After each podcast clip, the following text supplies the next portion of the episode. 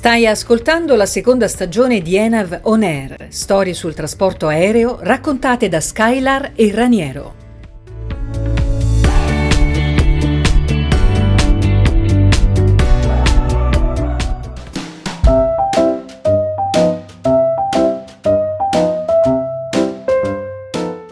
Ti ricordi di me? Sono Raniero e devo mantenere la promessa fatta a Skylar. Continuare il mio racconto sulla storia del trasporto aereo. Riavvolgo il nastro e torno proprio negli Stati Uniti, da dove tutto è partito. Stavolta ti parlo delle prime esperienze di trasporto merci. Era l'aviazione militare a fornire i primi servizi postali e nel 1917 le poste americane istituivano il primo servizio aeropostale del mondo. Ricevuto, Raniero. E che mi dici delle prime esperienze di trasporto merci in Italia? Ma non dimenticare di parlarmi anche dei voli con le persone. Ci arrivo, un attimo di pazienza, Skylar. Era il 22 maggio 1917 quando Mario De Bernardi decollò dall'avio superficie Torino Aeritalia, destinazione Roma Centocelle. L'esperimento riuscì e segnò l'inizio di un'era. Sul suo aereo viaggiavano circa 200 kg di posta e 100 copie del quotidiano La Stampa, che toccarono terra dopo un volo di 4 ore e 3 minuti, tutt'altro che liscio, figurati, tra organizzazione del volo e scrosci di pioggia. Raniero, chissà che difficoltà, effettivamente, gli sarebbe stato utile un bel servizio meteo, come quello di Enav che elabora ogni mezz'ora previsioni aeroportuali. Non lo sapevi?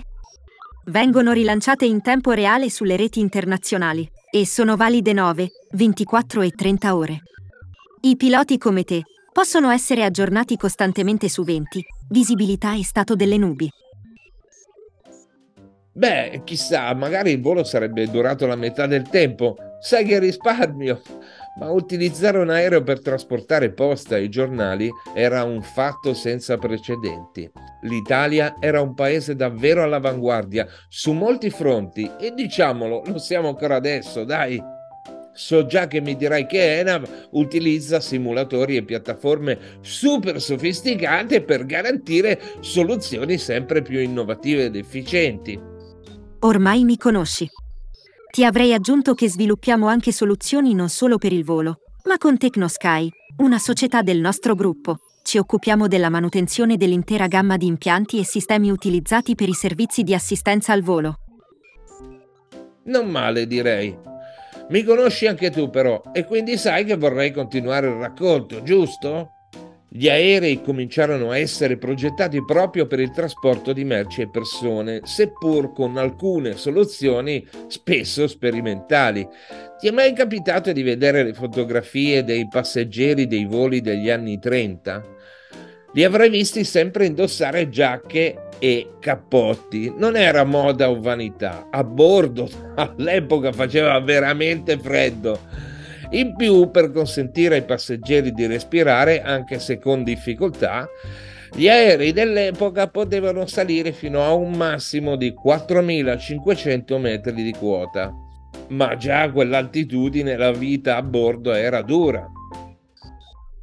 Alt, quota e volo. Ho qualcosa io da raccontarti. Qui in Enav progettiamo l'infrastruttura spazio aereo che aggiorniamo costantemente. Utilizziamo i sistemi di navigazione e le procedure per armonizzare i flussi di traffico. Parola d'ordine, sicurezza. Forse ho detto troppo, scusa, continua a raccontare. Parlavi della vita sugli aerei, una vita non proprio agevole. Immagina, per arrivare a destinazione una dozzina di soste, il pieno di carburante almeno un paio di volte, i passeggeri che dovevano cambiare aereo e compagnia prima di arrivare alla meta. Non a caso all'epoca si diceva: se hai tempo, viaggia in aereo. Si trattava in pratica di costose crociere volanti, ma non era poi così dura se vai a vedere. C'era posto per ballare e ciascuno aveva la sua poltrona e il suo letto. niente cinture di sicurezza, unica restrizione: al decollo si era pregati di rimanere seduti. Certo, gli aerei erano molto più lenti. Negli anni 30 un volo di linea da New York a Los Angeles durava circa 25 ore. Ma è vero che gli aerei avevano un telaio di legno ricoperto di tessuto?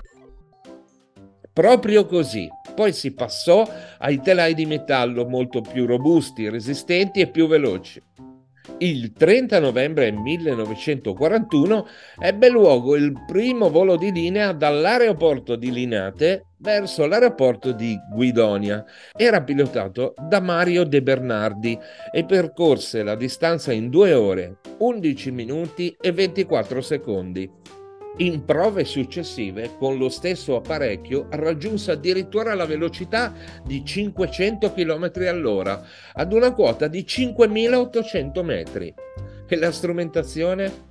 Anche quella si evolse rapidamente, in primis il radar, che rimane uno dei capisaldi conquistati dalla scienza per la sicurezza del volo. So che proprio voi garantite il servizio di assistenza al volo grazie a sistemi in grado di presentare sullo schermo radar tutti i dati di posizione, quota, velocità e piano di volo di ciascun aeromobile. Non è vero, Skylar? Bravo! Sento che sei informato. Enav dispone di una rete all'avanguardia di radar che coprono le fasi di rotta, avvicinamento e movimenti a terra negli aeroporti. Così il controllore conosce sempre la posizione esatta dell'aereo. Alt, così è troppo. Quante informazioni.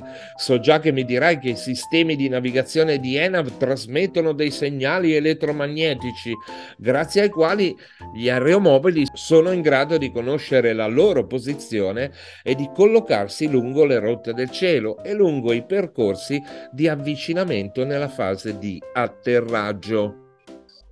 Ma che bravo questo Raniero! Hai ragione. È proprio così. E stai a sentire, dove non c'era copertura radar, c'è il satellite.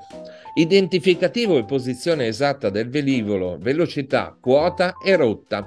Sono questi i dati che in tempo reale voi di Enav ormai siete in grado di trasmettere ai centri di controllo grazie a satelliti orbitanti che garantiscono la sorveglianza su tutto il globo.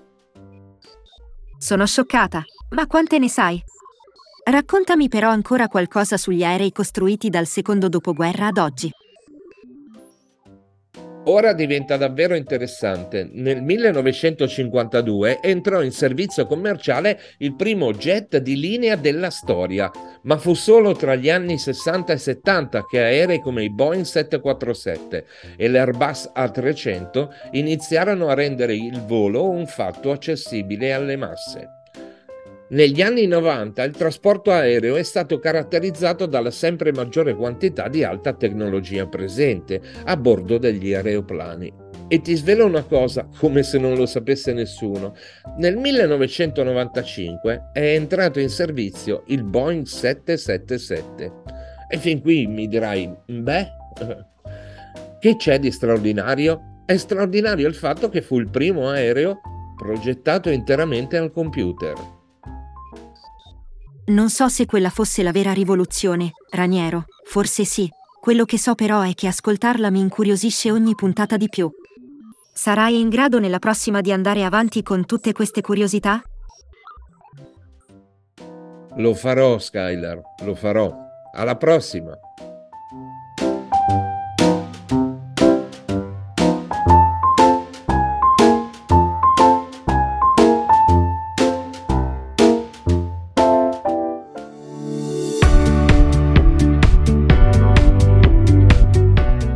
Hai ascoltato Enav On Air, storie sul trasporto aereo raccontate da Skylar e Raniero.